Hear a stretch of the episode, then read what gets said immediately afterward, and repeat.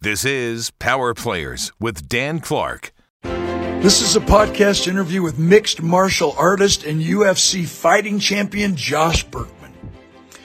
Welcome to Power Players with Dan Clark, former athlete, Hall of Fame speaker, New York Times bestselling author, and high performance business coach, where each week I bring you an inspiring message from an extraordinary human being who will share their secrets on how you can tap into your personal power to become everything you were born to be. Thanks for spending some time with me today. In this episode, Josh Burkman, the classic, stereotypical stud, muffin, hunk of burning love, professional mixed martial artist ranked in the top 10 UFC fighters in the world for 10 straight years, shares his life of commitment to excellence, beginning with his incredible career as an all-state high school football and baseball player and champion wrestler, and All-American running back in college, which led him into the MMA with 47 professional fights, 10 years in the UFC, and 19 UFC fights, giving us an inside glimpse into mindset and heart set of what it takes to be a champion in all aspects of life, physically, mentally, spiritually, and especially as an amazing husband and father. Josh and his wife co-own their martial arts and gymnastics facility while managing their nonprofit organization Healing Hands to help children within the community receive movement and breathwork training for physical, mental, and emotional needs. You definitely want to tune in to this amazing interview with Josh Burkman velvet and steel, tender and tough, an unbelievably spiritually grounded family man who is one of the baddest fighters and toughest men on the planet. Hi, I'm Dan. Welcome to Power Players with Dan Clark. Every week it seems that I say, This is the greatest episode that I've ever recorded, the best interview I've ever had. But you know what? Most of the time, when we invite someone onto this podcast who is a true power player, they specialize in just one aspect of life. They're an extraordinary entrepreneur. They have vision, they have passion, creativity, imagination, innovation. They've made a gajillion dollars making money, and they prove true that to be an entrepreneur, you don't trade time for money, you, you trade ideas for money. There's no such thing as a financial crisis, only an idea crisis. Ideas create income. But when you're around me enough and you've heard me speak and you hear about my, my balance wheel, that, I, that, that life, I believe, is dissected into nine aspects of life. The common balance wheel that started way back with Norman Vincent Peale and probably Napoleon Hill. I know my mentors Zig Ziglar and Tony Robbins and Brendon Burchard, Jim Rohn. They all have their balance wheel, and most of them dissected life into only six areas and they named them nouns physical, mental, spiritual, social, financial, and family. And in my experiences, I took a step back and paused to analyze what life really means to me and how to become the best version of myself. I decided there were nine aspects of life, and I changed those titles from nouns to action verbs physical fitness, continuous education, deeper spirituality, emotional stability, social networking, financial literacy, family togetherness, hab, uh, hobbies, fun and recreation, and charitable giving. Where on our planet have you ever met someone who understands and is dedicated to becoming the best, best version of himself in, in all nine aspects of life? I can't list anyone until today. we have a gentleman by the name of Josh Burkman, and I call him gentleman so I, he doesn't like you know, leap over here and rip my lips off. You've heard the formal introduction, but what I want to dive into today, ladies and gentlemen, is not just the mindset and heart set of a champion. Because Josh was an all state football and, and, uh, and baseball player in high school, a champion wrestler. And then in college, obviously, he was an All American running back at the collegiate level. So he has had a lifetime commitment to excellence in all he does. I want to I want to investigate the mindset, the heart set of a true champion, especially when you get to the resilience piece. But what what kills me, what what just blows my mind, is how he allowed that commitment to excellence lead him into becoming a martial artist, a mixed martial artist with 47 professional fights, 19 UFC fights, and being ranked in the top 10 UFC fighters in the world for 10 years. And yet he's most proud of the fact that he's an honorable husband and a devoted father, dad with a brand new little baby girl to add to his two sons. And we're going to get into the philosophy and the unique psychology behind what you teach in your dojo to young men and young women that supersedes any physical strength or any any skill set that might have to do with you know a single leg takedown you know a, a left jab an uppercut or any of the things that you are are, are so famous for in the ring. Ladies and gentlemen, Josh Burkman. Whoa, dude. Well, thank you for that introduction. I'm humbled by it, and I also think grateful for the wisdom that uh, just spoke about the six attributes and the nine. And yeah, you're awesome. Uh, so where can I find those so I can I'll, read about? I'll send them to you, baby. All right, I'm going to need that too. So let's so just thanks take for you, having me. Let's take you all the way back. I'm so curious yep. about why someone thinks the way they think, and at what stage in your life growing up in your family, did you understand the significance of committing yourself to excellence in everything that you do? You know, I think that um, it, it, took me a lot of years to really um, figure that out, and it took me struggles at different points in my life to recommit me um, and understand those things. And it was almost like in my 20s there was a level of that, then the, in 30s there was a greater greater level of that, and now even in my 40s I'm understanding a, a greater level of that. Um, but I was I was I was lucky enough to have parents and a father that that really pushed us into sports and and and said commit to this. If you commit to this, then you'll have physical health and it'll give you um, so many other attributes. And the reason that my dad did that for us is because he didn't have that. He didn't have an active father.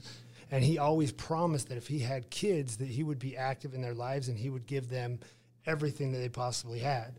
Where, where we had the best cleats, the best baseball bats, yet my dad was a mechanic wearing the same shoes for two years at a time. You know, like we didn't have wealth, you know, but we always had what we needed and we didn't we didn't know any different. Um, and so I was lucky enough to be able to really dive into sports and I loved being active and being athletic. And so what I realized is I had a lot of athletic ability, but the more that I put into my my my training, the more that I put into my my sport, the more that I got out of it. And I realized that more and more as I got older and older, you know, to where finally in college, I had to make a decision, you know, and I was like, uh, I, baseball got me my scholarship, but I want to be great at football. You know, football is what I really want to do. And um, that's when I really started to put in a little bit more effort where I wasn't always the fastest kid on the football team in high school. But when I got in college, I realized the more that I run these sprints, the more that I do this, the better that I get. And that really was where I started to learn about the effort that you put in it, into it, the more you get out of it. Because I had eight other really, really good running backs at Dixie. You know, I had a, a kid that transferred from Virginia. I had a kid from Las Vegas who was the uh, Las Vegas Player of the Year, and I was like, "There's no way that I'm coming to Dixie and these kids are going to beat me out." and that took incredible physical effort from me. But it's not where I figured out the mental part of the game and life. It was first figuring out that that physical stuff. Okay, so let's take you back before your 20s to high school. Yeah, yeah. So your dad and his wisdom had the same wisdom as my dad. If I can get my son, my dad was never an athlete. If I can get my son involved in sports because of time management, instead of worrying about uh, getting in trouble, if you're doing right. something positive, you won't have time to do something negative, and our Absolutely. positive actions will say no for us. So maybe the motivation from a parent's perspective was to see our natural intensity, our natural competitive drive, and then help us focus and, and put it in the right direction in a positive way because if it's not positive, the only alternative we have is negative. So let's take us back to that. Were you were you a natural athlete, complacent with your natural abilities, and just let that take over as a football and baseball and wrestler baseball player and wrestler in high school? Yeah, you know, well, so going back to like with your dad, you know, my dad didn't have his dad active in his life, you know, and so my dad was on the streets a little bit more, was in a little bit more trouble, had to go a rougher way to figure out how to survive, you know. And my dad um, didn't want that for us. He always wanted to play sports. He always wanted to be on the kid, but he didn't have a dad to to walk him up, to sign him up, to to even pay for him to be on the baseball team. Um, and so, yeah, my dad definitely got us into sports, so we weren't getting in trouble dealing with this boyish aggression that we just naturally had. Um, and so then in sports, yeah, we excelled in sports because we were we were good athletes. I had an older brother um, that really I I wasn't ever in com- competition with the kids my age. I just wanted to hang out with my brother and be able to compete with my brother. I didn't even necessarily want to beat him because he was always a better athlete than me. He was, you know, he had the eight pack when he was 12 years old. And, you know, I, w- I always just wanted to hang out with my brother and be around my brother. And that made me a better athlete. And it wasn't even a competition thing because I was never going to be better than him, but I just wanted to hang with him. I love it. You know, and but what that did is it made me better than all the kids my age. All the kids my age, I was I, uh, I was better than them, but not in a competition way. It just was what it was because I was trying to keep up with my older brother. But you validate that we become the average of the five people we associate with the Ah, and and he was my hero. My father was my oh, hero, yeah. but really my brother was like the one I really looked up to because he was dominating in everything we were doing in those young years. I love it. And from a country music perspective, there's a six pack in there somewhere. Yeah, yeah, under our layers of armor. That's so right? funny. but you know what? Uh, when I was in high school, I just you know I had the natural athleticism. I played football, basketball, baseball, ran track. And as I look back and people say, "Would you ever have a do-over? Do you have any regrets?" And I say, "Absolutely." And everybody goes, "Oh, I have regrets? You're the person you are today because of everything you went through, ups and downs, thrill of victory, agony of defeat." I disagree. Because in high school, I became so complacent with my natural ability that I never paid the price to be everything I had the uh, opportunity to be until I got the scholarship offers and actually went to college and knew that it mattered and that I needed to compete to keep my, my starting job. So as, as, a, as a young man, what can you identify one or two specific events that took you out of complacency as you walked onto that college campus with a scholarship because I think everybody listening can relate to the fact that when you're on top of the game, when you're the sales champion in your company, when you're the best of the best, when you're the smartest person in the room, whatever the case may be, it's easy to become complacent and go, I'm all that in a bag of chips. You know, I've, done, I've made it compared to everybody else, but compared to yourself, there's still much more work to do. Help us, take us back to some memory that you have when you finally, was it your brother's influence? Was it somebody put you down? Somebody said, you can't Right. do it. What are you doing here? Maybe you don't know who I am. I'm from Vegas and I'm not, you know, I'm all that in a bag of chips. Well, no, I mean, it, my my biggest opponent has always been myself, because when I put my mind to something and I decide to do it, I've always been I've been blessed enough to be able to figure that out. So mine was was actually my brother leaving and going to college, and then being on the baseball field and not enjoying being on the baseball field anymore. And baseball was my my probably my best sport, but I still loved football. You know, I still I, I had this love for football, but nobody wanted the five ten white kid at tailback in college. You know, and that was just the reality of of my situation. And so, but then my senior year, uh, sports came easy. You know, I, I worked hard, but I liked to work hard and I played, but I wasn't always the guy in the weight room. I was always the guy on the wrestling mat, on the football field, uh, playing baseball. But I didn't do off season workouts because I never had an off season workout because I always wanted to play. But what happened to me is I was 18 years old. I had never drank. I had never smoked anything. I had never had sex in my in my 18 years um, because I was an athlete, sober minded, wanted to be great. And then my parents got divorced when I was 18 years old. And my parents, I had to always be home at 11 o'clock. You know, they always made sure that, you know, I was coming home clear headed. Um, and, and my parents really looked after me and looked over me. But, you know, my parents went for the, their divorce because it was what they needed to do for the best of themselves. But I hadn't graduated high school yet. I was this impressionable 18 year old kid trying to decide if I was going to go to BYU, Utah State, what what I was going to do. And then my parents got divorced and nobody cared. They had to look at my dad started drinking again. My mom kind of had to go out and figure out herself and they left this 18-year-old kid alone to figure out what he wanted without his brother around because his brother my brother was at uh, out playing college baseball and excelling at it. And so I was just kind of lost. I lost my that family support system. I think you called it family something, togetherness. Yeah, family I lost that at 18 years old, and I had had it my whole life. And so all of a sudden, I was like, well, maybe I will try to drink alcohol. Maybe I won't go to class anymore.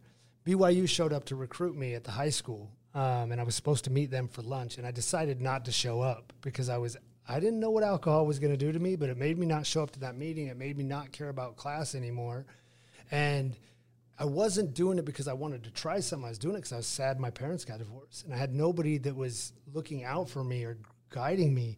And so I lost. I passed up all these scholarship opportunities for football because I was supposed to be at these meetings. I was supposed to be um, deciding. And my coaches are like, Josh, what is going on? And I was like, uh, don't worry about me. Leave me alone. And they did because it, it, they were like, what's going on with Josh? But nobody cared to ask me, like, what, how are you? You doing okay that your parents got divorced?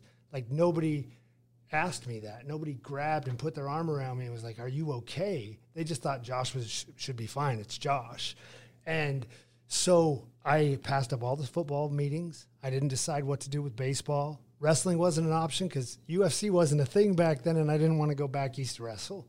And so, but my wrestling coach cared about me. A guy named Ben Ohai. And Bo, Ben had checked on me all the time, and he's like, "Are you okay? I know what's going on." Still one of my mentors to this day, one of the best people in my life, and it was it was this coach that cared about me and that, that has been there forever. And so what happened for me is I was in a I was playing Legion baseball, and I was like, "Man, I what am I gonna do? Like, I need to decide what school starts in a month, and I don't have any options." And and what I did do, and what my dad always gave me was always say your prayers. You know, if you're always if you're by yourself, if you need any guidance, like trust that relationship and say your prayers. And I remember call time that. out and check in with the yeah. Coach. And I was I was lost. I had I had nobody, um, but everybody like looked at me in a certain way. But like I said, nobody checked in on me. You know, and so I said my prayers, and we had a baseball game, and I got up left-handed against Murray and there was a guy named Steve Schaffbuck there. Was the were you at Ken Price Park? Oh no, we were playing at Cottonwood. Oh, yeah, yeah. a little deeper, 405. Yeah, yeah, yeah, yeah, I've parked it at, at Ken. Yeah, Ken Price was. I don't think nice I get in and out of Cottonwood. Yeah. you're right. And so I got up left-handed, and um, you know, pitcher threw a ball and ah, hit a home run left-handed over the houses. And Steve Schaffbuck's like, "Josh, where are you going to play? play?" and I was like, "I don't know yet." He's like, "Okay." And then I got up again later in the game, and I got up right-handed and ah, hit a home run right-handed. And Steve Schaffbuck was like, you haven't signed a scholarship yet? And I was like, no, I, I, wanted to go play football, but you know, I just I didn't figure that out.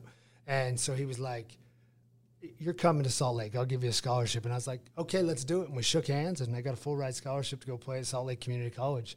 But I didn't lose those bad habits. What I did is I had a scholarship, and I thought baseball and sports was going to just pave the way for me. And I went to school, and we were doing. Uh, baseball every day. I was going to start at second base. My brother transferred. He was going to play at shortstop oh, wow. with me. But what I wasn't doing is I wasn't going to school because I was drinking, I was partying. Um, I literally didn't go to class. I just thought, oh, they'll, they'll, I'm good enough. They'll figure it out. This is only Salt Lake Community College.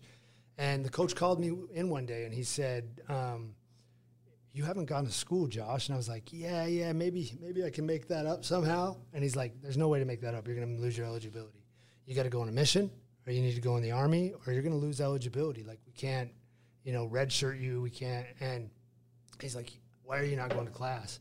And I broke down and I was just like, man, this is what's going on in my life. I got no support. I got, you know, I, I haven't taken that on myself because I've always had that support and now I don't have it. And so what I decided to do is I'm either going to ruin my life living this way or maybe I can go in the military and learn a little discipline. And that's what I did. I went into Signed the military. The army, the army, right? I signed up for the army, and I went into the army, and I went into basic training. Um, and I, I, was signed up to be a ranger. I went through airborne school. I went through weapons training, weapons, weapons specialty school. They grabbed me out during the military and were like, "You want to do special training?" And I was like, "Absolutely! I want to be a high, high, high speed soldier." but again, I had been in three fights. Um, I wasn't the most, uh, I wasn't the most respectful all the time because I had a lot of fight in me. I had a lot of fight in me, and I was angry. I was upset at my parents, but I didn't blame my parents. I understood that what they needed to do, but it, it, it broke that that family support that I had, and and really tore me down and, and who I was. Um, and so in the military, I learned a lot of really good things. But I was in uh, Ranger School, RIP, and in RIP, one of the sergeants, um, one of the uh, got in my face, and they didn't like me because they knew that they needed to break me down, and it was really hard to break me down. You know, it was re- like lack of sleep, extra PT. I was all about it. Like I kept my mind, I kept my wits, which is why they liked me as a soldier. Absolutely. And uh, one of the sergeants pulled up, poured um, uh, soap on my bag and said, "We'll see you at PT. Uh, we'll see you at formation." And he went to give me a little shove, and I didn't like it, and I gave, I tripped him, I hit him, I, I, I got, I did the wrong thing. Um, but uh, long story short, um, I was advised to leave the military, and I left, and I thought that uh, we had totally done my DD two fourteen, got me out of the military, and what happened is the captain classified my records, and ten years later, I had to take care of this while I was a UFC fighter.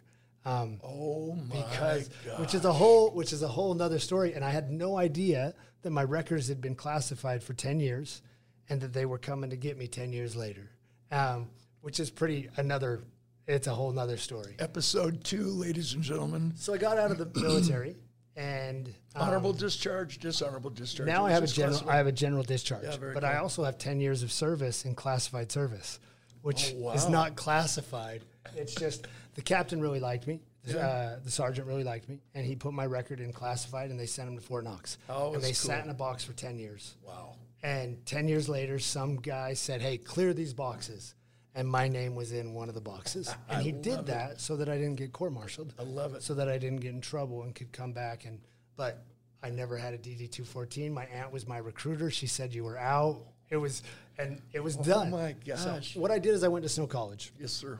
I had a full, I had a scholarship to go play, play, baseball because the coach down there, I called him up when I got home. Still, no guidance, no support, except for the love of my parents. They loved me, they wanted me to see good, but they didn't know how to guide me in sports. They're like, get a job, do this. And I was like, I'm going to call up uh, the coach, Gary Anderson at Snow College, and tell him I want to come play baseball.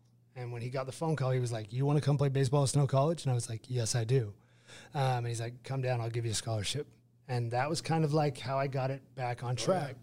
And then I had a buddy named Chad Holt who, um, when I came home, he's like, Josh, you got to play football. You got to play football. And I was like, Yeah, I want to. And he's like, No, you got to promise me you're going to play football. And he was drinking and driving one night and rolled his Jeep and, and passed away and died. And I just always remember him being like, Josh, you got to go play football. And so when I got my scholarship, I played baseball. Then I went and tried out for the football team, got on the football team, but really couldn't figure out this sober minded thing at 19 years old. And I didn't have one mentor or one coach put his arm around me and be able to just tell me, listen, why are you why are you drinking? Why are you partying? Like you want to be a great athlete, but like you're doing this, you know? And and it's why I do what I do now.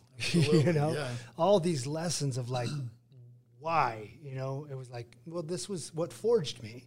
And And, um, and the six degrees of separation. We don't need to have a, a whole laundry list of significant emotional events that changed our stars. We don't need to have 19 people in our lives that directed us. We only need one or two or three at the right moment to put us back on the path. right. To, yeah, yeah. to help us get back up and go again and see the light. So yeah, yeah. that's so important to remember that right now, you've na- you've named some significant emotional events and some significant people in your life, but we're still on one hand.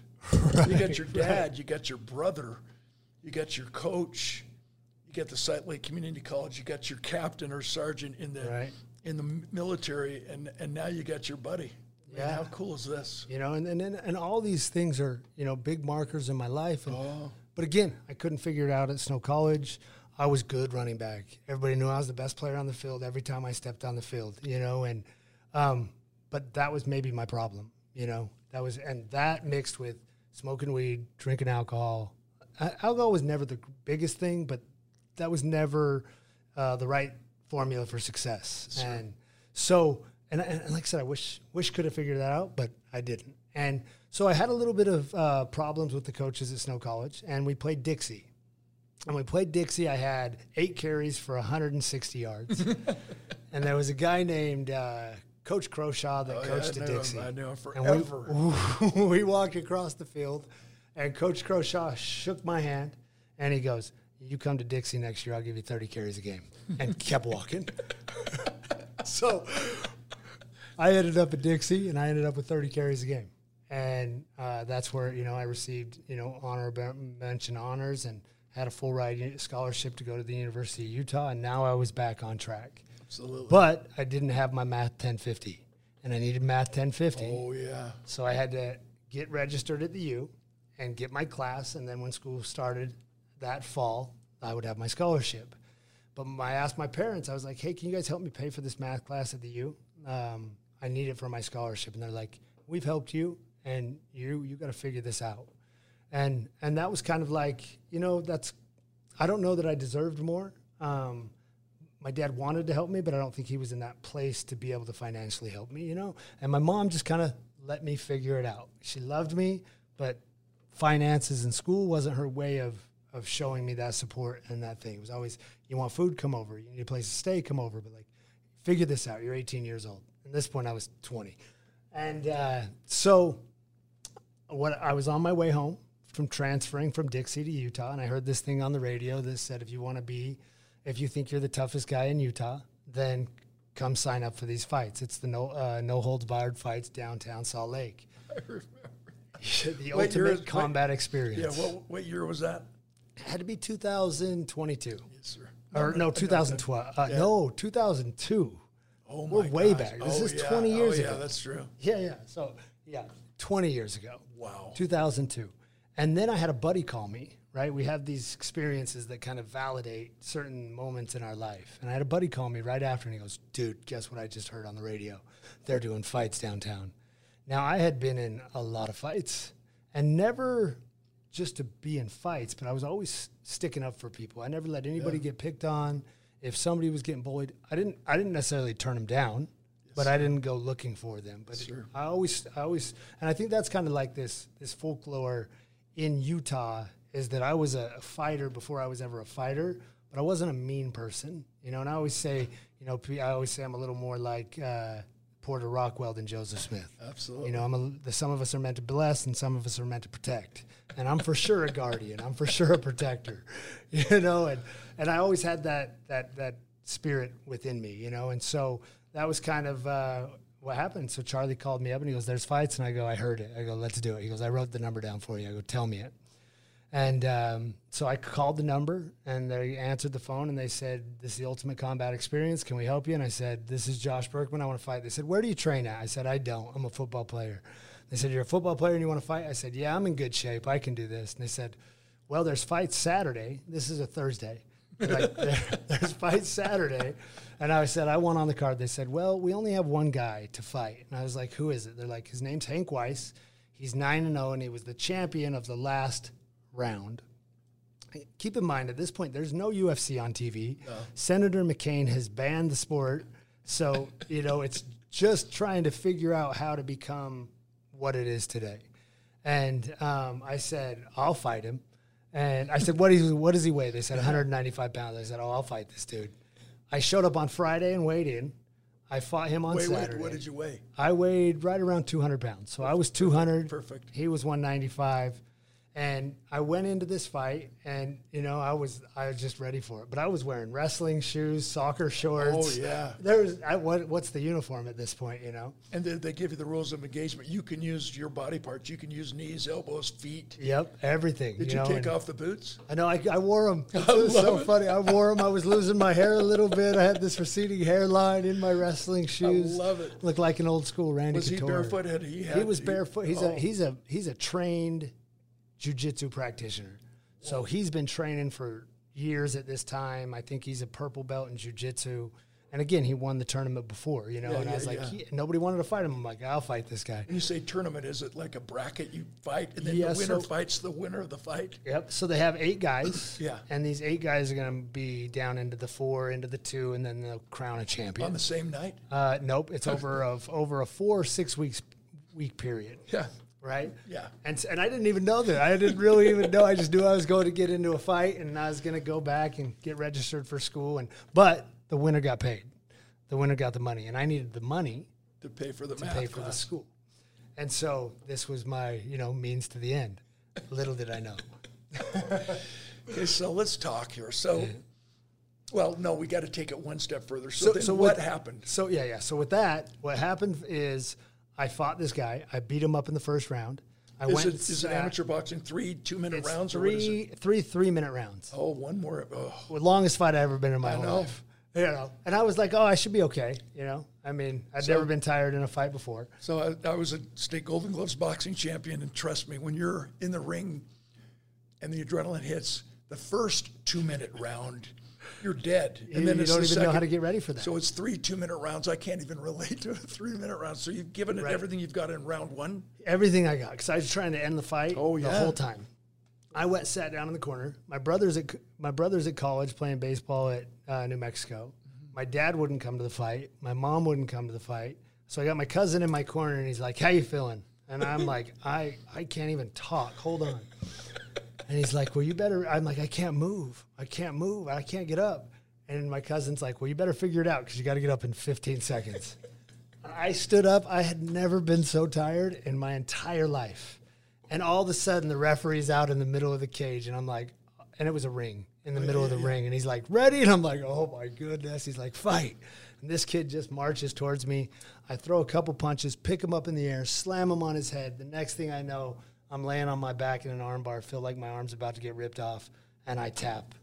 And that was it. He won the fight.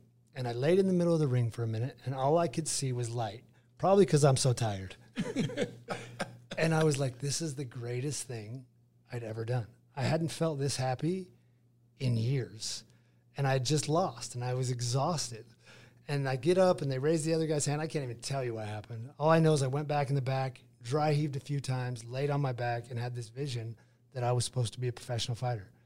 And little did I know it would be a 17 year spiritual journey that got me back into sober mindedness, healing my body, helping my, uh, just leading me right to where I needed to be. And I called Chris Hill, the athletic director at the University of Utah, that Monday. Uh, told him I'm dropping out of school. I'm giving up my scholarship. I'm going to be a professional fighter. And he was like, "What?" And I was like, "This is what I'm doing." He's like, "Okay," you know. that was it. And you know, I basically really, really now martial arts wasn't easy to me. I really had to dial in on how do I perfect my body, my mind, and my spirit to be the best I can possibly be at this. and to use everything uh, more than just your strategy and your and your hands and blocking the stomach shots with your elbows and all the classic yeah. boxing moves. Absolutely, yeah. Okay, so let's let's dive into this, bro. so, as a professional speaker, I've spoken to the Olympians many, many times over in Colorado Springs.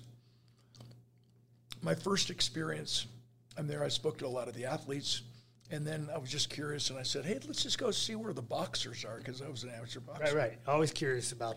The So they take me to the gym, and I'm watching this this three minute round. They timed it because it was a, a, round of amateur boxing. I mean, it two minutes, but it w- went three minutes. And here's this little guy fighting this big giant heavyweight, getting the freaking crap kicked out of him. And I'm watching this like, boom, this little guy's like, boom, boom. It was so brutal. they blow the whistle. He comes out to get a drink, and I'm standing there. I'm like, pardon me. I said, was there not a way in? You know, he just didn't think I was funny. I'm like, can I protect you? Can I help? you know, I'm, I'm for sale. and I said, tell me what's going on. He said, I'm four-time gold medalist. And the only way I'm going to win is if I fight and train against somebody who's better than me. And it turns out it wasn't just boxing, it was jujitsu, it was the whole deal. So he's actually taking, he's doing cross training Interesting. To learn something that he's never going to use in an Olympic event because he's not a boxer. he was in the jujitsu four time, unbelievable. So I started in those many years ago thinking Right. cross training. So my high school, I was a pretty good athlete, and uh, Where'd you go? I went to East High. Then I went. I played football and baseball at the University of Utah. I had a 90 mile an hour fastball as a pitcher, but football was my best sport because I always showed up at the line of scrimmage in a bad mood. Right, right. Got to fight, you know. I love I had fighter so many mentality. fights. I never started a fight, but baby, you we sure ended man. a few of them. But you know, to, to understand the mindset of what you need to do to get better, I've never forgotten about the cross training. And so when I'm a senior in high school, I get hurt the third game of the season. And I thought all my scholarship offers were just going to go down the toilet. Yeah, football. And I got better. I recovered in time to play basketball. And it turns out that the football coaches who had been recruiting me, because they saw me playing basketball and could see my side to side agility, could see my intensity on defense, they equated that to, whoa, he is an athlete. Right. We are still going to issue a, a football scholarship. So the tr- cross training mindset has always been part of me. Right. That's speech A to start our, our next conversation. But I cannot ignore your shirt with Muhammad Ali. Right, right. So I'm the Golden Gloves boxer. I'm the Great White Hope. Yeah, yeah. I got white wrestling boots with red tassels. I got the set Killer Clark on the back. I mean, I'm just such a piece of work. And they would introduce me, and I'm like, you know, I had the Clark. I, I mean, I had the Ali Shuffle. I had it all. The Clark Shuffle. Yeah. Can, yeah, yeah, you can rephrase it. So 1988, I'm speaking in Berrien Springs, Michigan at Andrews University, the student body. And I'm in the student union building doing a book signing, and these two lads walk by talking about Muhammad Ali had been on campus. That's where he lived. I'm, I stop in my tracks. I'm like, no kidding, where is where is he? And they go, no big deal, he lives here. He comes to, to campus every day to pass out his Islamic uh, literature. So I finished my book signing, and I say to the student body president, "You know where Muhammad lives?" He goes, "Yeah, on the outskirts of town. He bought, he bought Al Capone's 88 acre ranch." And I said, "You own a camera? He goes, "Why do you want to go to his house?" I'm like, "Absolutely." So we hop in his car with two of his buddies. The four of us cruise out of town, and we pull up, and his gates open, and it doesn't say no trespassing. It says welcome. I said, "You guys coming?" They're like, "You can't go up there." I'm like, "Yeah." I walk up his circular driveway. I knock on his door. His wife answers. She says, "May I help you?" I'm like, "Yeah." Is Muhammad in? She goes, "Yeah." Can I tell him who's calling? I'm like, "Yeah, Dan." she goes and gets gotta him. be kidding me. This is 1988, way before Parkinson's set in. Uh-huh. He invites me in. I'm like, I've got three buddies in the car. Can they come in? He goes, Yeah. I'm like, they're like, No way. They're diving over bushes, slide in to his house. For five hours, we are Muhammad Ali's house guests. We watch his greatest fights on his big screen, the Thrilla in Manila. And eventually I got to speak in Arenado Coliseum. So I'm in the green room downstairs looking at all the photos, looking at all the memorabilia, getting fired up to go out and speak. And I'm like, whoa, you got to give me the microphone. It was unfreaking believable. At the end of this five hours, and he fed us, he did magic. It was so awesome. Incredible. I mean, what? He puts his big hand around me. He says, Danny, you got any questions? I said, Yeah, you're three time world champion, which means you've been defeated twice by inferior opponents. Why? He said, I got complacent. I said, What do you mean, champ? He said, I forgot that when the fight begins, I no longer hold the title. I've put it up for grabs, and I must be brilliant at the basics and fight as hard as I did the first time I won it to win it back. I've never forgotten that. I've shared that message of complacency with corporations all over the world, and they, they're like, whoa, I can't believe it. It's so powerful. So when I ha- and I have that that picture in my house, I have signed autograph gloves and books. I mean, I'm such a fan. Amazing. Yeah. But that one moment in time and that lesson reminded me about cross training, about no matter what your past has been, you have a spotless future. Today's a brand new fight. Today's a brand new training day. I don't care how hard you worked yesterday or how exhausted you are this morning. That's your reputation on the street, Josh, that you are this relentless, focused human being first who can compartmentalize what you have to come up with in the ring and then go home and be that that doting father, that amazing husband, that giver to the young men and young women in your dojo to teach them what you learned on this physical, mental, and most important, spiritual journey. So the, I, excuse me, I laid the foundation for where I want to take this because this is who you really are.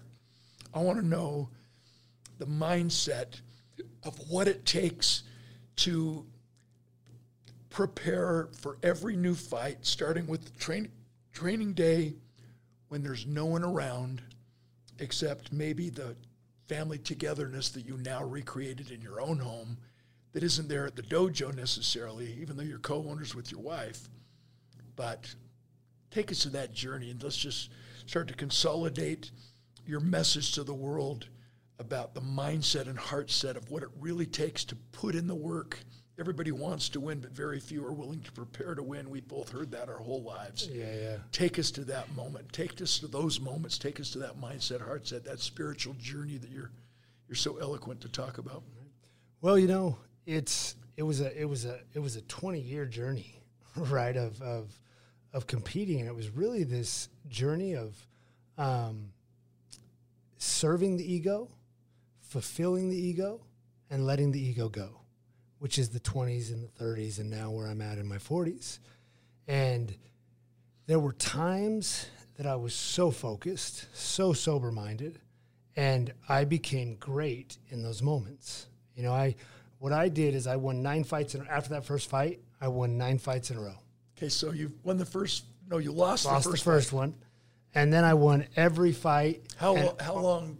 How much time went by before you got a chance to jump back in the ring? Uh, I was fighting two weeks later against another guy that lost. And then I fought again. And then I made my way back into the final because one of the guys got hurt and I got a rematch against Hank Weiss, who was in the final again. And I beat him in three seconds. I beat him in three seconds. I'll Wait, have wait, to show you this video. Wait, wait. Muhammad Ali won before he climbed in the ring. And I was oftentimes. the same way. I So what want I you to tell us about so that. what I did is the loss. I didn't lose. Time, time ran out. I lo- I just learned. I just learned that this game is a completely different animal than football, bas- baseball, or wrestling. This is not a game. This is a fight, and that's different.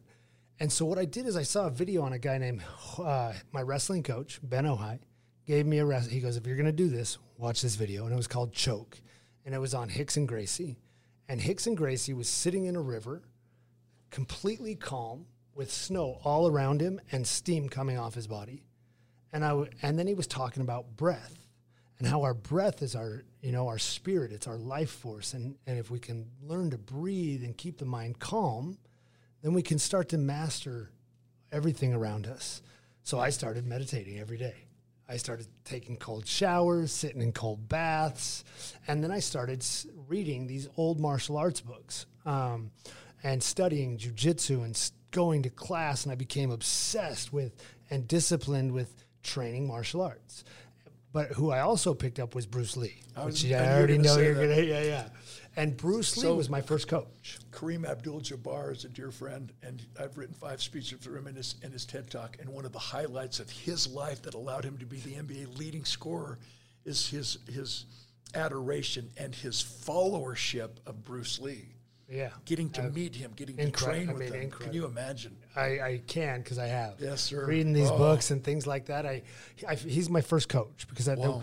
it's not like you could go down the street and go train MMA when I started. There was no MMA gyms. There was a couple jujitsu gy- gyms. Pedro Sauer, Walt Bayless had kind of stepped away at this time, um, so I I had to figure out how to be a professional fighter. I had to go over here to box. I had to go over here for jujitsu. I had to call my wrestling coach and be like, "How do you think wrestling?"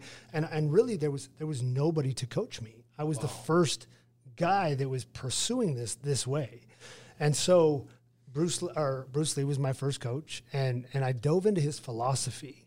So all of a sudden, it wasn't so much about physical. I had to train the physical body. I had to learn these techniques. I had to get them down over and over and over. But I really had to dial in this mental game and, and start to have this philosophy of I can't just be a boxer. I can't just be a wrestler. I can't just be a jujitsu guy. I need to take the best of this boxing and the best of this wrestling and the best of jujitsu and the way that it forms to my own body and use all those techniques in the best way possible which also created my philosophy for life all of a sudden because I always studied Jesus. I always studied these spiritual teachers. I always had this yearning for like energy and spirit and God and wanted to know this. You know, it was a, I feel like I'm a warrior of God. I'm, I'm, I'm in God's army. I'm, I'm, and and and I want to create this um, better path for people, right? And and I didn't I knew that, but I didn't know that fighting was going to forge that, right? And so Let me interject. yeah, yeah. America without soldiers is like God without angels. You've mixed both of them together in a perfect philosophy and physical, uh, a physical showcase. Thank you. Well, I, I appreciate you saying that, and I'm like I said, I'm learning. I'm getting a lot of wisdom too. And you know what it did though is I loved the Mormon Church, but I was different. I loved because I wasn't nice. I wanted to compete and I wanted to conquer, and I had this ego of a 22 year old that want to be the baddest dude in the world, you know. And and how did how was somebody going to guide me in that? That I didn't have anybody, you know, and. And so what I did is I was like, I like this stuff of the church, but I like this stuff about martial arts. So I started to take what I liked from the church. I started to take what I liked from martial arts. I started to take what I liked from Republicans, and I'd like to take what I liked from Democrats. And I was my own human being. I took what I liked, and I left what I didn't. And that's what Bruce Lee taught, Jeet Kune Do. Take what you like, leave what doesn't, and move on. And that's kind of like what martial arts gave me and what Bruce Lee gave me. The cross So- training mindset. Just that do cro- whatever we have to do to learn what we need to learn from every aspect. Yeah, to, to not only be the best athlete and fighter I could be, but to be the best human I could be. Absolutely. And so then I won nine fights in a row with that mindset by becoming that person. And then it wasn't Learning enough. to breathe, finding that quiet mind, as we say, that Yeah, yeah. that still confidence. yeah, that's that that inner confidence that I was like, I believe in myself. And and two, it had to be earned through the training. Okay, so let me let me interrupt because you were running back and so was I back in the day. I used to return kickoffs and punts. Yeah, yeah. And the only time I made a highlight film was when they made fun of me because I'm like, Making sure it was all right. no, I'd lose like 30 pounds before they ever kicked me the ball. Right, right. And I sat down with, with Dr. Henson up at the University of Utah, sports psychologist, and he said, start thinking like a rubber band. He said at pregame warm up, just start to stretch it. And when you finally get to that end zone on the on the one yard line, you have maxed it out. And the second your fingers touch the ball, you let go of the rubber band, and you're like, yeah, yeah. so you had to learn how to compartmentalize your energy because think about it, pre-fight. yeah. Well, Take and- us, take us for there weeks for of those who training. never, yeah, weeks of training. But then, how can you train to control that extraordinary excitement, that adrenaline rush that can drain your energy Right, right. once the referee says fight? Yeah, you know it was um, it, wa- it was years, but even in the UFC, guys like Donald Cerrone and, and other fighters were like, Dana, can you put me in Burkman's locker room? He's always so calm because I would be sleeping under the table before my fights, and I would barely warm up because I knew I was ready to fight. You know, and and what that was was when you got to fight, it's like, hey, Josh, you're fighting. It's like, whoo, I'm ready. You know, but then as you train, you break your body down, you know, and the mind's like, man, am I ready for this? Am I? And you go through these all kinds of different emotions. And I just learned to kind of like understand what was happening with the body. My body's just tired. You know, I need to eat. I need to, but I was always knew that I was kind of breaking my body down to ramp back up. And then as the fight got closer, you have more nerves and more butterflies. But what I learned is that is just the body prepping for war. So I started to learn to love the butterflies and to enjoy them, not to like make that energy make me be like, oh, what if I got hurt? What if I got injured? To take away any of the doubt and to just be like, I'm ready. Get the And butterfly, get the butterflies to fly in formation. yeah, they they would fly in formation, and they would, and then I would learn to move them into my body to strengthen my body. So I would take the energy and I'd move it to my heart, and then I would move it to my head, and then I would visualize the perfect fights. I would visualize me going out and performing amazingly, and then I would put a mantra to that visualization. So I'd be cool, calm, and confident. I will perform like a champion, and I would repeat that until I felt that hand raised again. And I just started to make that a practice in my life in everything that I would do. Um, and so that's kind of as the fight got closer and the butterflies, and I always say it's essence. And as you move essence into the heart, it bec- uh, into the into the dome of power, into the ribs, it becomes energy and power. And then as you raise it into the heart, it becomes spirit, and you become lighter, and you become more able to enjoy life. And, and, and that's what I was doing as a martial artist. I was taking essence and I was bringing it into energy and I was raising it to spirit. And then I was using my visualization and manifestations to create the life that I wanted to create. And that Off, was out of the ring, out of the cage, as well as in the cage. out of the cage. so there's in the no separation of who Josh Burkman is inside or outside of the fight ring. Abs- uh, well, there might have been some trying to figure that out. With that as the goal for all of us. Because in life, Be the but- same off stage as we are on stage, the same in the fight as Right. we are out of the fight. But what, I guess my issue, my problem in my 30s or in my early 20s, because in the 30s I got it dialed in, was I would live two lives. I lived a life of a of a fighter and a martial artist, and I would train for nine weeks, and I would be disciplined, consistent. I was going to bed at I was in bed at 11. I was up at eight. I was you know getting my half hour naps in, eating, training. But then in my 20s, Actually, I think I'm a 25 year old kid that gets into UFC. So I moved to Va- I moved to uh, Oregon, and I lived in an attic. And all I wanted to do was study martial arts and study the scriptures. So I would train three times a day. And when I got home, I would read the Bible, and I would read the Book of Mormon, and I would study, pray, and do martial arts. And I lived like a monk. And that's and a year and a half a year and a half later, I was in the UFC. But I was visualizing it. I was picturing myself walking out into the UFC. I was training every day. I was being healthy. I was being sober minded. I made it to the UFC in a year and a half, which is pretty pretty incredible. As Captain Moroni incarnate. That's good. and and that's that's what that's what I did. And then all of a sudden, I was in the UFC. I was on the Ultimate Fighter. I had won my fight. I broke my arm in the house, and I broke my arm in the first round of the first fight. And uh, but I won that fight with a broken arm. How many minutes named- later? Uh, I fought for twelve minutes with a broken arm, and won that fight. The referee raised my arm, and I was like, "Oh, my arm's hurt." Now I could feel it. And so they, they took me to the hospital. Um, my arm was broken. Dana White came and got me and said, You're off the show. You're off the Ultimate Fighter. He said, But you're going to be great. He's like, I can see it in you. Get healthy, get back. I'll give you a shot on the Ultimate Fighter finale to get a contract. And so I went home and I did. I lived the right way. I did everything the right way. Um, and literally the right way, which is right doing, which is righteousness. I lived that way that martial arts has taught me to take care of the body, the way that the church had taught me to live the word of wisdom. I was living this way. And in my 20s, when I lived that way, I was successful. And when I didn't, I went down. And it was like, it's so obvious to me now. It was obvious to me then, but it was a, it was a lesson that I went through in my 20s. And so now I had a chance on the Ultimate Fighter finale to beat this guy named Sam Morgan. And if I beat Sam Morgan, I got a nine fight UFC contract. If I lost, I was out. And I beat Sam Morgan in the exact way I envisioned it over and over and over in 21 seconds. And I got a nine fight contract. Okay, so I love to consolidate and compartmentalize and try to reiterate. And I was 25 years old. So what he's been teaching us, my friends, is that there's a difference between training to fight and training to win.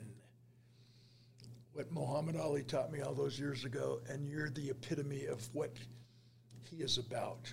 I am the greatest, and he's going to prepare and make sure that he does everything he knows how to do. Okay, so at what time, or what place in your life did you attract this beautiful woman that, that completes your your spiritual journey that's your that's your teammate that's your cohort Right. that's your togetherness as, as a family Right. Well, this is a year ago, actually. So I, I got married and divorced. at what age at what age At um, 29. okay So, so what happened in my 20s is I was in the UFC from 25 to 30 years old. But the UFC at that time, there were only 100 of us. And we were like, people were like, you're a UFC fighter. Celebrities wanted to be around us. People with big business. Everybody was making money 2005 to 2009. And everybody wanted to give it to us oh yeah the, the the real estate people, you know, oil company. I mean, we had sponsorship money everywhere. Well, guess what? Nobody taught me how to deal with that money. you got it i get it Nobody taught me how to deal with, you know, at famous people being like, "Want to come to this party?" Club club owners being like, "Yo, here's a table, bottles." And I had a buddy named Jackson Vroman, who was my college roommate, who also got drafted by the Phoenix Suns at the same time. So Jackson's 24, I'm 25. I get into the UFC, he gets into the NBA, and we're like, "Let's go." I get it. And so it. he was. We uh, at one point in my, I was training for fights, and the other time we were the best rock stars on the planet. We wanted to be great athletes, and we wanted to be at the coolest parties, and we did both those things. But that also made my career up and down. So when I needed money, I did extra good, and when I was doing good and won a couple fights in a row and had plenty of money, we were in LA and we were living out of hotel rooms. I get it. And so my life was up and down.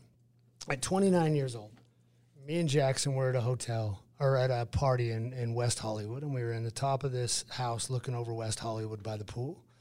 And I knew that my life was going to cha- needed to change, or that this is this is I would be to my 30s and I wouldn't make it. I would die in my 30s because that's how we were living our lives at times, you know. And um, I told Jackson, I looked at Jackson, I said, "Man, I love you. This has been a great run, but I'm going to move home to Utah." And I was living in Las Vegas at the time. I said, "I'm going to move home to Utah. I'm going to clean up my life. I'm going to stop partying. I'm going to get married. I'm going to have kids, and I'm going to I'm going to make another run at this UFC thing. But I'm done partying." And he said, well, I always knew that. You know, I always knew you wanted to be a dad. I always knew you wanted to be a father. He said, but for me, I'm just getting started. He's like, man, but 30s are going to be the best times of my life. And I was like, I know, and I love you, bro. And like, but our journey is doing this together ends now. Uh, I went home.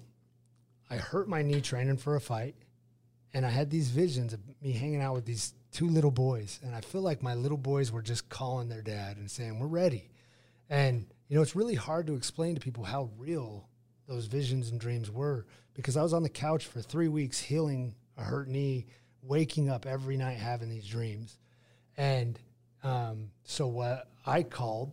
Uh, I, when I was 25 years old, I had a girlfriend named Brandy, and we made a deal that if we weren't married or had kids at 30, that we were going to get married and we were going to have kids.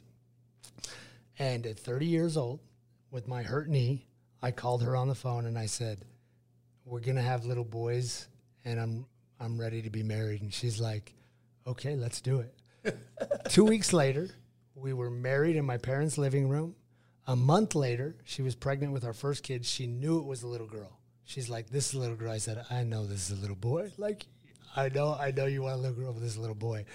And uh, nine months later, we had a little boy. And then she got pregnant again. And she's like, I know this one's a little girl. And I said, I just think it's a little boy.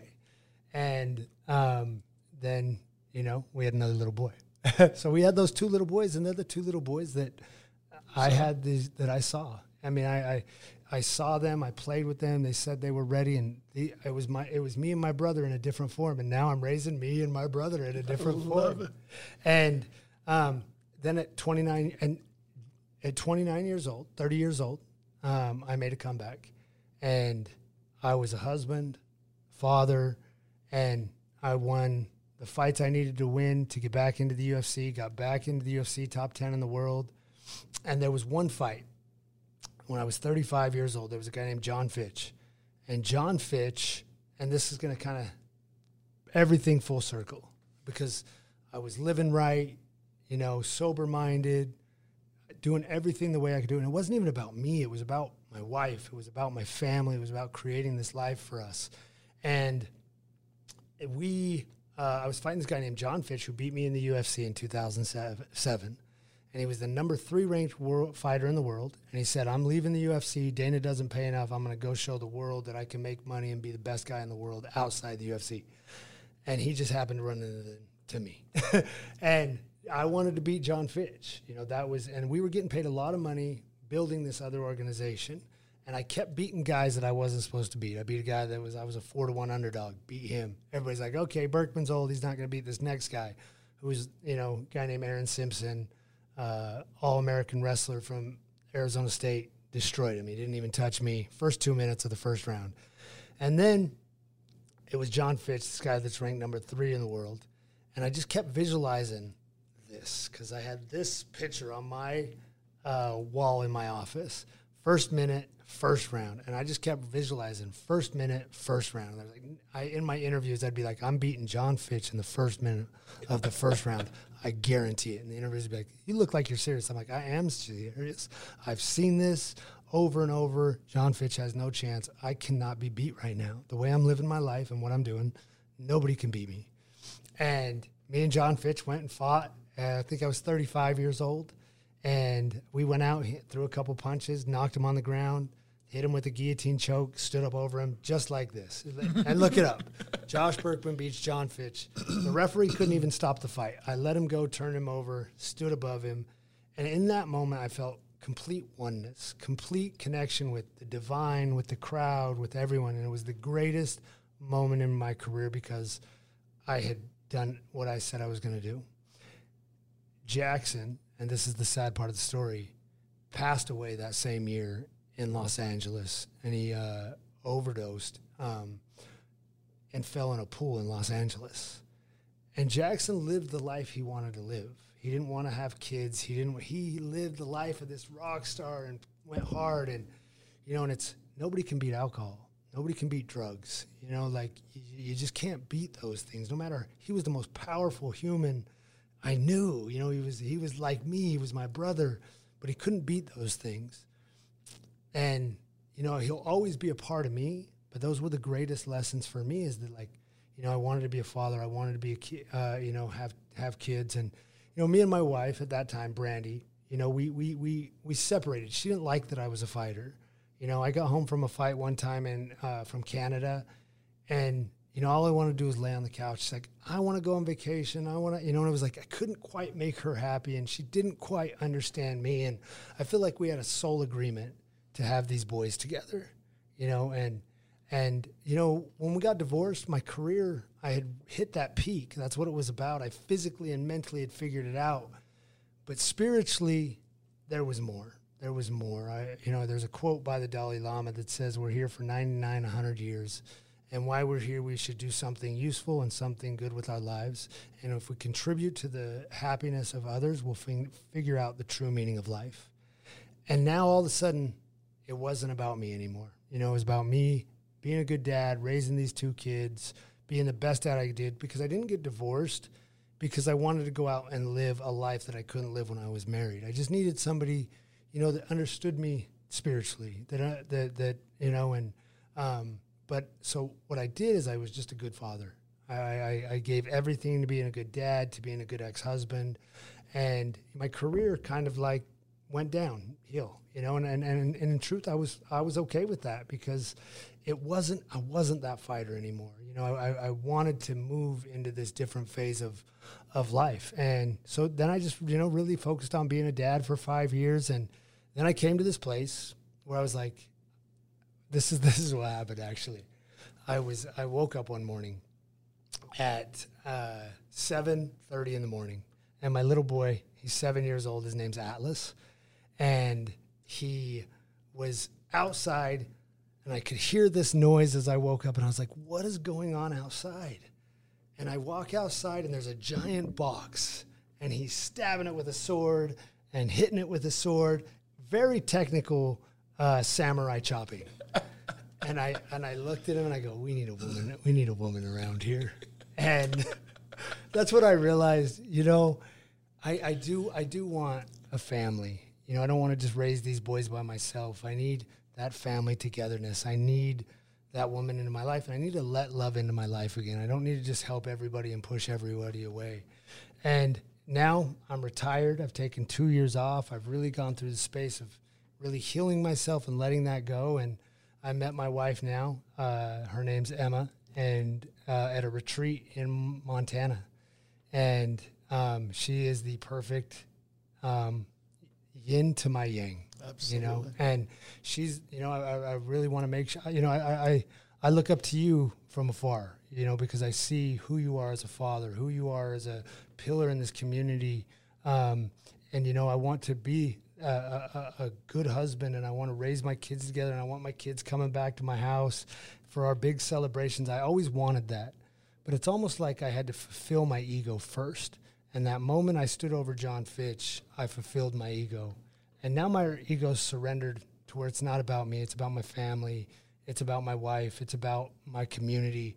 And that's where this kind of phase has gone. I'm 42 years old now. I retired when I was 38 years old, and I had to go through a couple years of healing.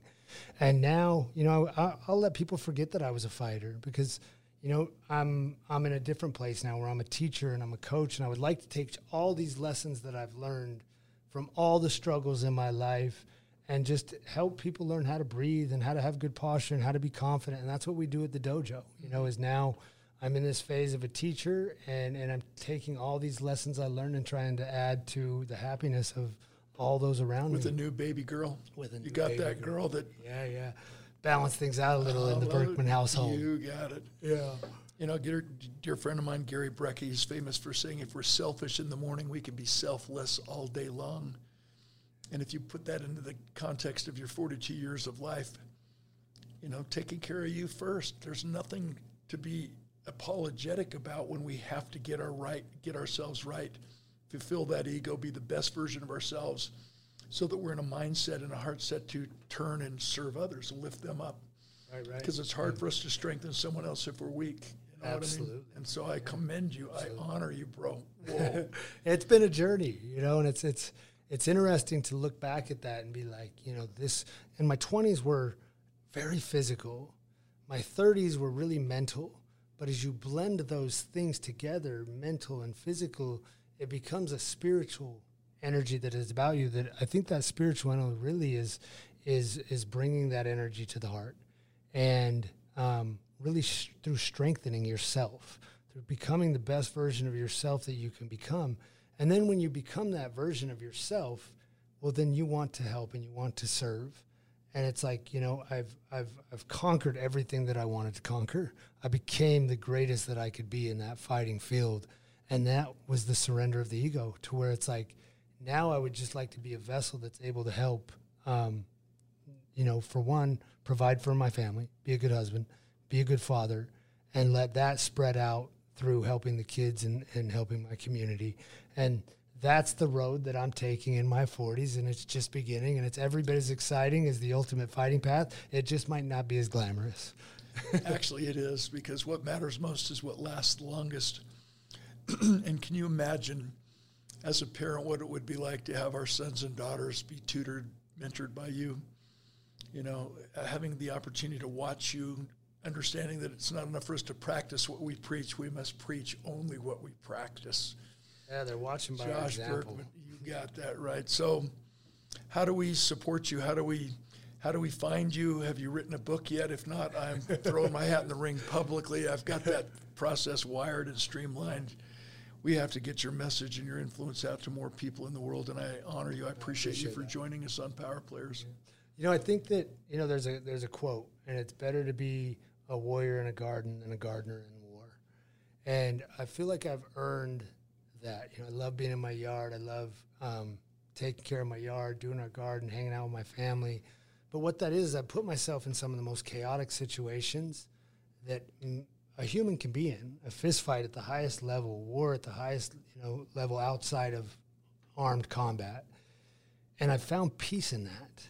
And now I can walk through all these different aspects of life with, with confidence and with peace. And I know the path. I know the path of being an aggressive young man and getting to this place of peace and all the things that come up the world, the desires, the worldly distractions.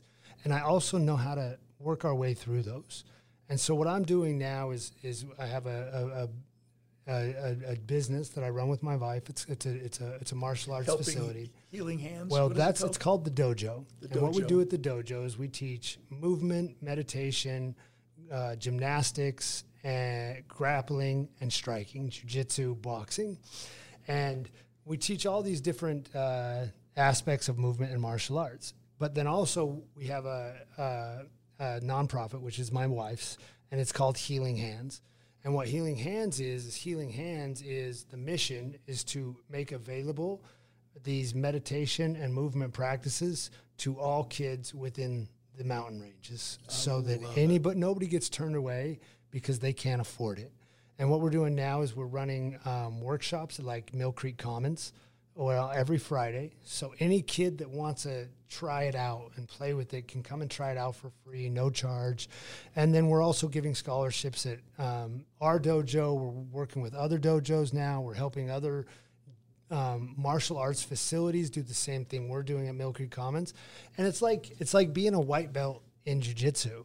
You know, it's first you got to kind of learn a few techniques, and then you put these techniques together.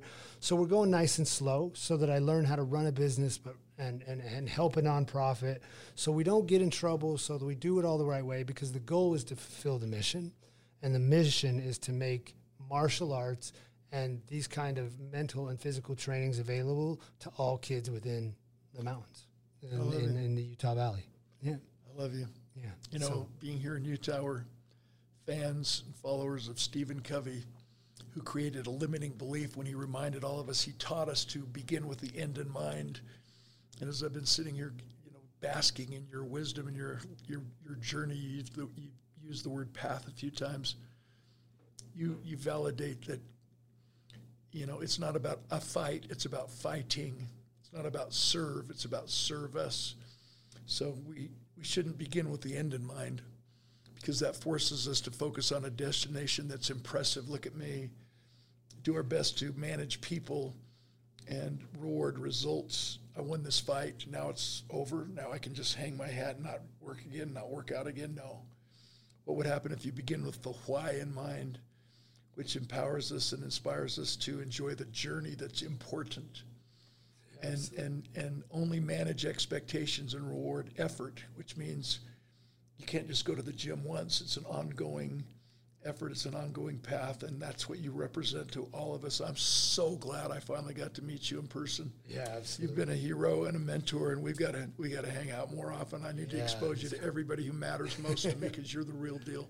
Well, I appreciate that, you know, and I think, you know, if you said what would what would be the message or the support, you know, I feel like, you know, God kind of helped me understand my path. I've had, you know, we talk about, you know, now's a pers- important time for personal res- revelation to ask for it, to seek it, to to play with that yourself, you know, and I knew that my path as a fighter was over, that I had fulfilled that, and you know, my place as a teacher was was now here, you know, and and I think that you know the biggest thing is I'm I'm not a fighter anymore because fight the definition of fighting is to struggle, and all of us deal with forms of struggle in our life, and we have to learn how to manage that. And right behavior and right doing helps us to get over those worldly desires and the things that um, hold us back. And when we can get past that, the path is easier and it's lighter, you know. And and my biggest thing or advice would be now is we have so many opinions, and we're we and, and it separates us from everything and everybody.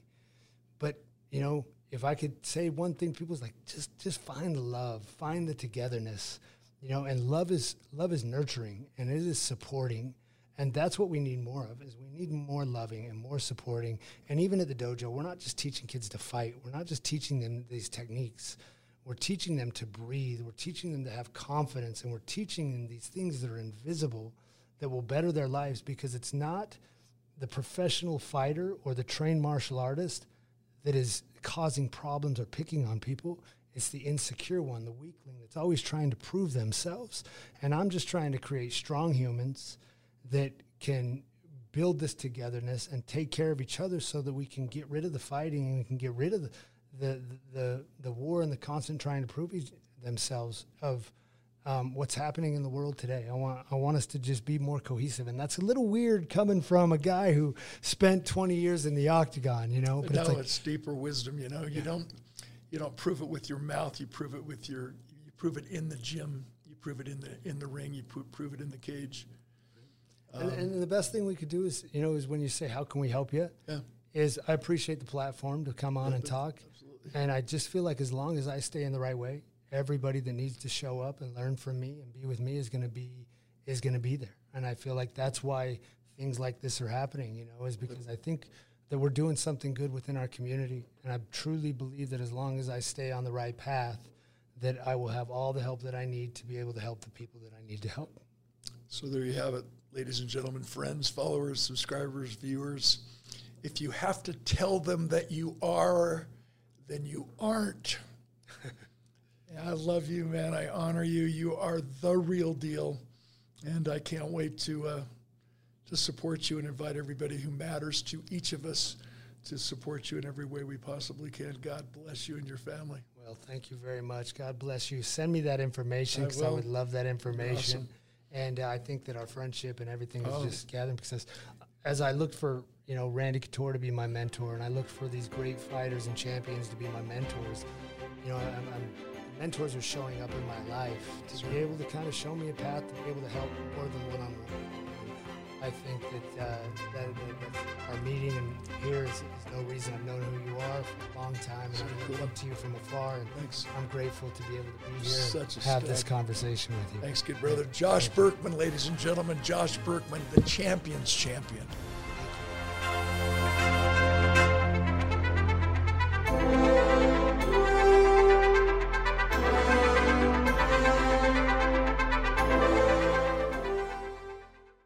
The views and opinions expressed on the Power Players podcast do not necessarily reflect those of KUTV or Sinclair Broadcast Group.